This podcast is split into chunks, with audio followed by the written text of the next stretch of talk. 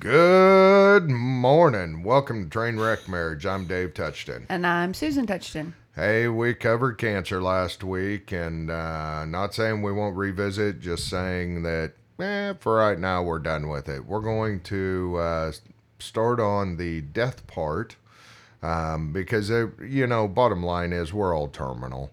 Now, we don't know the day, and sometimes people leave early, and that creates issues, and sometimes they just naturally die of age. And so, anyway, we're going to start on that today. So, what I have found, obviously, God gives each one of us life. He creates us. He has a purpose for us. But He also gives us death. And so, in my lifetime, I have faced a considerable amount of death. I've lost 3 siblings. I've lost my father, my uncle, aunts, grandparents. The list goes on. And some of them, obviously, was due to age. But I would say the majority of them were shocking, were unexpected. And so, what do you do with that when you get a blow like that? And I know that everybody has experienced death in some form over another, losing a loved one.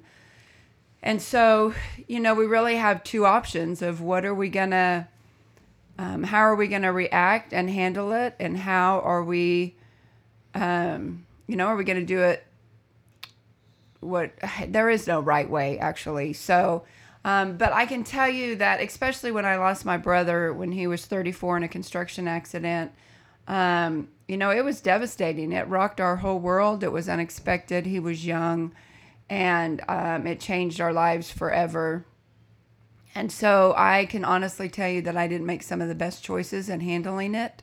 Alcohol was my friend at the time because it numbed the pain. It numbed what I needed it to numb. It didn't make me feel better by any means, but it took the edge off. And so, what I've learned over the years with losing 2 other siblings and, of course, my dad and, again, grandparents and things like that, but really the siblings were the most devastating for me. And God is the only one that can carry us through that. And we've got to learn to rely on Him. We've got to learn to trust Him. And we don't, I don't understand why my siblings are gone. I don't understand why my mom has had 4 children and 3 of them are left. I don't understand why I'm the only one left out of the 4. And so just a lot of unanswered questions. But in that, I can trust God. I know that He has a plan. And because I handle them differently now. It was in a 21-year span, I guess, from John to Rhonda, and so lots of growth in there, thankfully. But just knowing that I don't have to understand, I trust that their relationship with the Lord was solid, and so they are in His presence, and I look forward to seeing them one day, which brings us comfort and peace. Well, and that's what this last year and a half since we've been gone, we lost Dad. Just a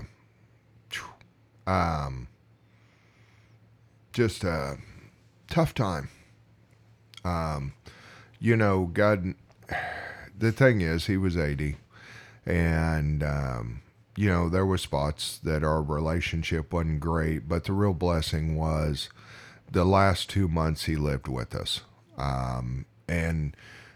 Truly it was probably the best time in his relationship was the last 2 months of his life. And, we've watched God work through that whole situation multiple times. He was very sluggish, very struggling to function when he moved in and really was not clear-headed. And we have a local revival. And I think it's 8 different nights and 15 different churches, all denominations. And each night's at a different location. And we went to the first night, and Dad was just sitting there kind of shaken. at the invitation and struggling. So I sat down beside him and said, so what's going on? And he says, I just want the pain to stop. And I said, well, you want me to get some pastors to pray for you? And he's like, yeah. And so there was 2 other pastors available. I grabbed them and we went to praying, and just really that God would take the pain. And, literally we were driving home 30 minutes later, and I said, Dad, how you feeling? He says, I think the pain's gone. He got home and was very, very active. I mean, just very sharp and active. And so the next night we go to the revival, and one of the pastors that had met him the night before walked up to me and said, is that your dad?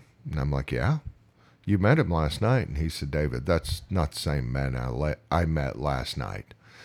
So it's God did some real miracles towards the end of his life, and I think showed him a different side of him. He died 3 or 4 weeks before he finally passed, and he was in the emergency room, coded. They got him back and had him on a ventilator, and, we rushed to that hospital because he's life flighted to another hospital. And, the doctors, his potassium was very high, and the doctors, this is 8:00 in the evening, said, if his potassium don't go down, he's going to be bad. If he has another episode, there'll be nothing left of his brain. So we signed a DNR, and we just went to praying. And I think it was a normal prayer. Susan says it's not, wasn't, but we just prayed, surrendered him to God, and said, God, if you're going to take him, take him. We've signed the paperwork, but if you're not, we want him better than he was this morning. And by 4:00 or by 10 o'clock that night, his potassium was normal. They did brain scans. I mean, just a real immediate change. I don't understand it. I don't know why God did it. I've got some thoughts on that, but I'll finish the story.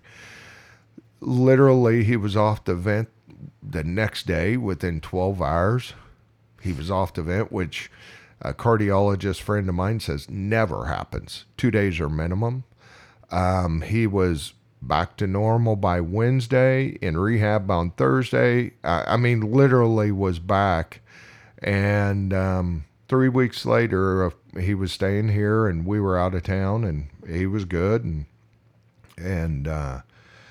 then some friends of mine were over here working, and they seen him and helped him and said, man, he's best they've ever seen him. He got ready for bed, and he went to sleep and was gone in the middle of the night. And, I've asked God, because I'm big on asking God questions, because the disciples asked stupid questions, so I'm going to ask stupid questions. And I was like, God, why did you save him to turn around and let him die again? And really the response I felt like I really got was, because I wanted to show you I could do it. And that it doesn't make it any easier. Now I'm unpacking my childhood, the stuff with Dad, where I'm at. And it's, not running from it, not dwelling on it, but acknowledging it. Well, and I think, too, what all of this, makes me think, so how do we support our spouse when something tragic happens to one of our loved ones? I mean, obviously, touch was my family too. We've been married almost 30 years. So, David's family's my family. My family's David's family. And, but obviously the death of, our specific family impacts us differently. And so how do we support our spouse through that? And I can't say that, David has supported me well, or that I have supported him well, because you just don't know what it looks like. Life is messy. And sometimes, especially since my sister Rhonda died a year ago in March, it'll be 2 years this March, but you know, sometimes I feel like David doesn't acknowledge that, or that it just doesn't matter. And to me, it's extremely significant. To him, it's not as, and I don't mean that in a bad or negative way, but it's like, how do we support one another through probably some of the hardest things that we go through? Because, I mean, this is Trainwreck Marriage. My desire for this podcast is to help people try to navigate some different scenarios of life that are just going to happen. And so, you know, a lot of times when David's struggling or working through things, the best thing for me to do is to just ask if I can help, ask what's going on. It goes back to that communication thing. And if he doesn't want to open up, if he doesn't feel like talking about it, then I get to step away and just be quiet and not push the issue. I think a lot of us, from male to female, we're all fixers, and we want to fix whatever situation's going on if our spouse is hurting. But some things you just can't fix, and it's not our job to fix. And so we have to learn to allow God to do that, which then leads me to, I think that we forget, or at least I do, how valuable prayer is. Yeah. When I don't understand why he's reacting to me the way that, when I'm just trying to help and maybe I'm getting some negative emotions or negative comments or whatever the case may be, I think what's important is to remember to just, maybe you just need space and I step away. But then instead of, which I'm really good at, trying to figure out, well, what have I done wrong? How can I help him? Why is he being such a jerk or whatever? Instead of maybe just taking it to God and laying him at God's feet and saying, Lord, I can't fix this, but you can. Prayer is huge, and I think that that's not our first go-to. No, I'd agree completely, and I think you hit the nail on the head in a lot of different aspects, and, you know, really just communicating through things. You know, sometimes you don't know what you're thinking when you're going through that. We tend to get more distance in bad times, you know, because we have not conquered how to process through things correctly with a spouse. We're still working on that. Mm-hmm. And I think that's some of, you know, sometimes you just don't know what the feeling is. You just feel horrible, but you can't pinpoint it, and we don't talk it through. And that's one thing that we've talked a lot about outside of here is how do we go through things together? Again, not fixing, because we both like to fix. That's a natural trait in us, but just being there. And I do a horrible job. I mean, I know it. I don't know how to stop it. I'm getting better sometimes to just let her vent. And she doesn't like awkwardness or quietness. So when I just sat there, but it does, when I do that though, she continues talking, but it may be 3 minutes later. It's a long silence. And sometimes I just can't not just let it be quiet. Mm. And it, you know, for your spouse, it may be different. I react to things different than she does. I'm a guy. I tend to internalize. I tend to pack up. I tend to stop. And, you know, with her, she tends to go in silent mode too. That's kind of where both of us go, is silent mode and just trying to figure out who we are. It's a real struggle sometimes though for us to figure out what the other one needs. I think we both are sometimes too much fixer, which brings a whole nother God conversation we'll probably handle in a different podcast, where we have the good idea or the good fix, or we want to, when really, like Susan said, it's about praying. It's about, it's spiritual. It's not flesh and blood. And I think to a point we struggle sometimes praying for the other one in the moment. Was that a first date? Yeah, and you know, I right before the beginning of the new year, I don't know if we were just in a bad spot or I don't remember exactly what was going on, but God just laid it on my heart to, you know, how everybody makes these New Year's resolutions, and it usually has to do with health and exercise and all that stuff, which is great. But I think what God laid on my heart was, I want to see a different outcome in David and I's marriage. I want us to, you know, fall back in love like we did when we were dating, and be able to communicate with each other well and love each other well the way that God intended it. Well, that's not going to happen overnight, and that's not going to happen in our own flesh. So one of my goals for this year is I'm going to read a book on marriage once a month. So 12 books on marriage and how to love differently, how to take care of my spouse differently, how to pray for my spouse. I've got a whole library of different books that deal with marriage, and so I'm committing to read those once, you know, one book a month, which is not unreasonable. But then also praying for David. I'm not very good at lifting him before God, because a lot of times, honestly, I'm either mad at him or he's frustrated me, or I'm just not in a good headspace. Yep. And so the best thing, if I want things to look differently, then I'm going to ask God for them, because God's word tells us that if we pray and according to his will, if we ask, he will answer. If we seek, we will find. If we knock, the door will be open. And so I know that God gave us marriage, and right. He wants us to have a marriage that thrives and can help people.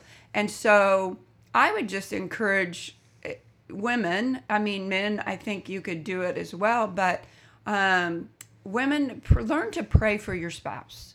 There's all kinds of books out there that you can get if you don't know how to do it or where to begin, but pray for what you want your marriage to look like, because God will answer. It's as long as it's in his will, and we all know what God's will for marriage is, and that's to stay together. And so that's kind of what I've committed to this year, is to just pray and lift David up when I know he's struggling. Take my hands off of trying to fix it or be a better wife or whatever the case may be. But just to pray to God that he would change his heart, that he would heal his heart and his wounds and the things that he tells himself. Because I think a lot of times when he is in one of his moods or whatever you want to call it, it has nothing to do with me. No. It's what's going on internally in him. And so I can't fix that, but I can certainly lift it up to God to fix it. Yeah, and you know, there's a Canadian rapper, which I'm not a big rap kind of guy, but Dax, D-A-X, To Be a Man. That song, that one's a tough one, because at different parts of our lives, listen to the song, because there's a lot of truth behind it. But I was sitting here thinking as Susan was talking, we really get to the point to where we isolate, and we don't want to do anything. And, you know, I understand it's not all cases, so this isn't a broad brush theory. But a lot of truth is your spouse is a mirror. Whatever you're giving them is what you're getting back. And even though we think that we're doing what's right, that doesn't mean that we're doing what they need, or that we're not loving them. You know, a lot of times I know in our marriage, when one gets mad, we both end up mad. And so the second one doesn't know why they're mad, but they're just mad at the first one because the first one's mad. Well, and I can't tell you how many conversations we've had, and we know it. So, you know, beware. Like, how many conversations have we had that says, well, I'm treating you poorly because you treat me poorly. If you treated me better, I would treat you better. There is no win in that. Somebody has to start. God doesn't say wives love or husbands love your wives when you feel like it or when they're behaving correctly. And God didn't say wives respect your husbands whenever you feel like it.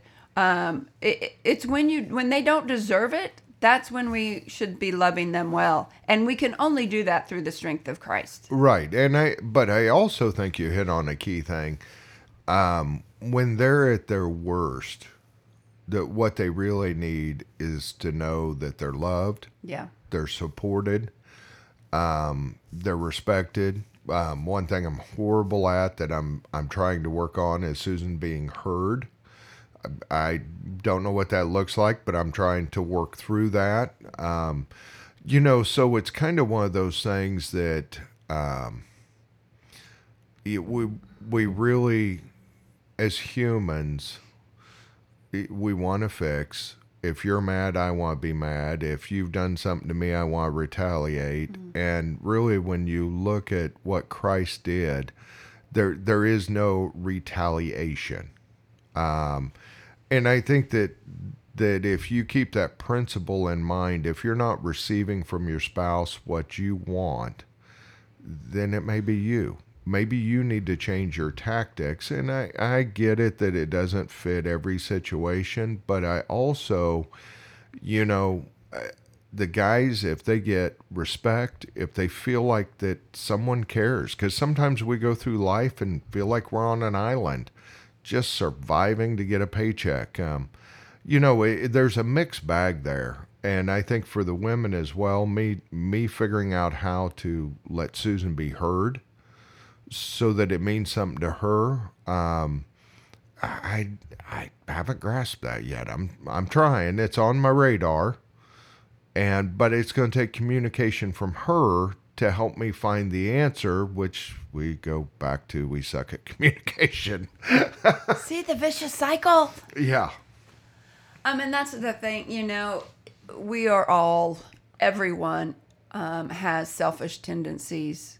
We all want what we want, when we want it, how we want it. We all have in our heads what it looks like.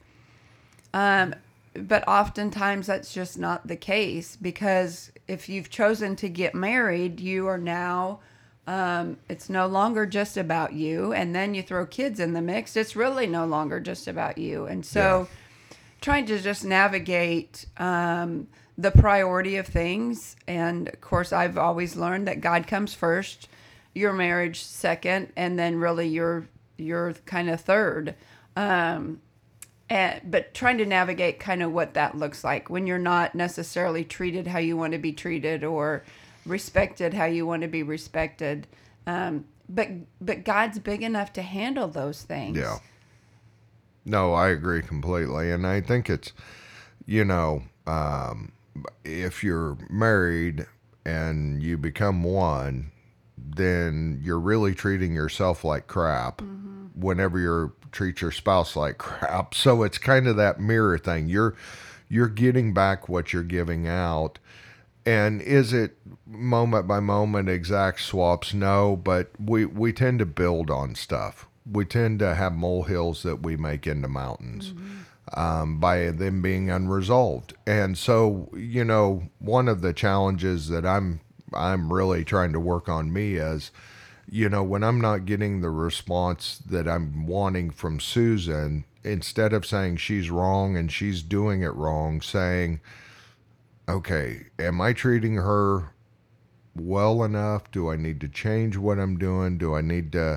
How can I treat her better to get her to the point where she treats me better? Because it starts with me. I can only change me. I can't change her. I can only change my reaction. I can't change her reaction. But I think a lot of it, we assume it's their fault. And sometimes it's ours. Does that make sense, babe? Yeah.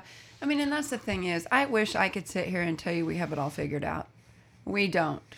We rode 8 hours down to Fort Worth this last weekend, and there was literally a span of probably, 2 or 3 hours that we didn't say a word to each other, and it's not because I was sleeping.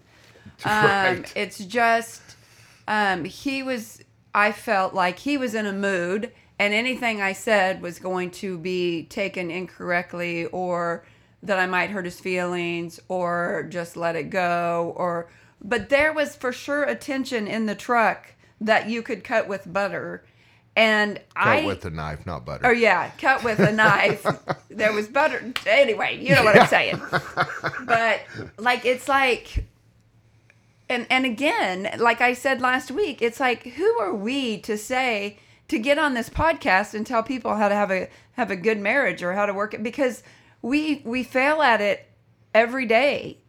But thankfully, we love each other enough to try to work it out. But it's just like, I don't know if it's just there was a time that in the truck that we just needed a break, because we didn't come up with a resolution. Right. We were just kind of at wit's end with each other. And then we got there and got with people, and like life went on. But so we don't have it figured out. We're not perfect by any means. But I would say, again, thankfully that we have a love for one another, that we pray. I'm assuming he prays for me because I pray for him, and God blesses that. And it may not be, we may not consider, look at it and say, oh, well, this is God's hand in it. It may just be, well, we've slept on it. We feel better. Time to move on. But just know that you got to love each other enough to want it to work. Well, and I think that's kind of the point of this podcast. Number one, it's good therapy for us. Number two, you need to know you're not alone. Right. And my perspective from in the truck, I felt like she was mad, and I had no idea why she was mad. And, that's the thing is, when you really start breaking down marriage, you need to understand that you're not alone. There are no perfect marriages. There is no... we're great every day. Do you go through seasons you're great? Absolutely. Do you go through seasons where you're horrible? Absolutely.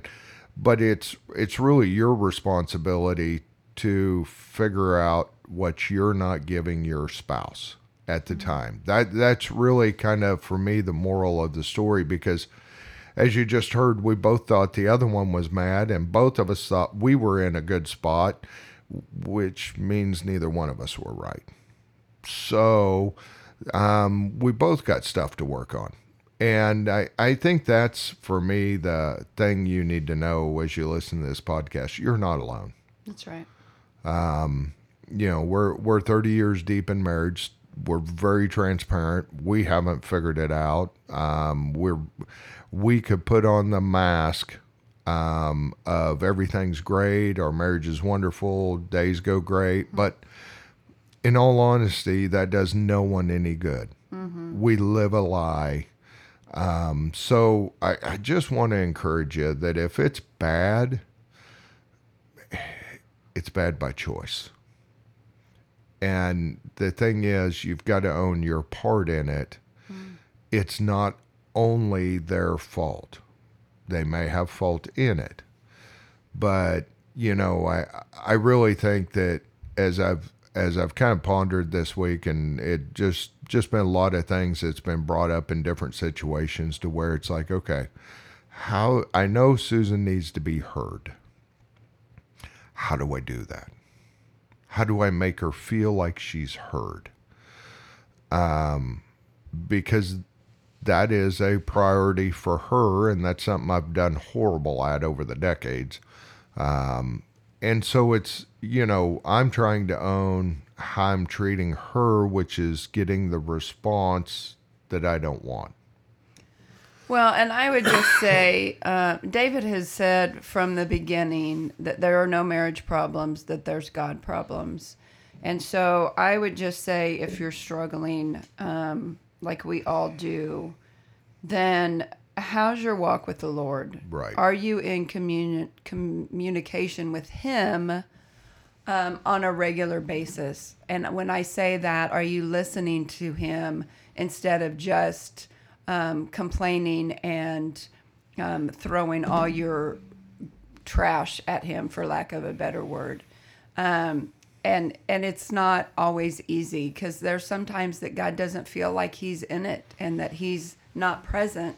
But we know that he is all the time. And so if you can work on your relationship with God, whether your spouse does or not, honestly, God's going to carry you through.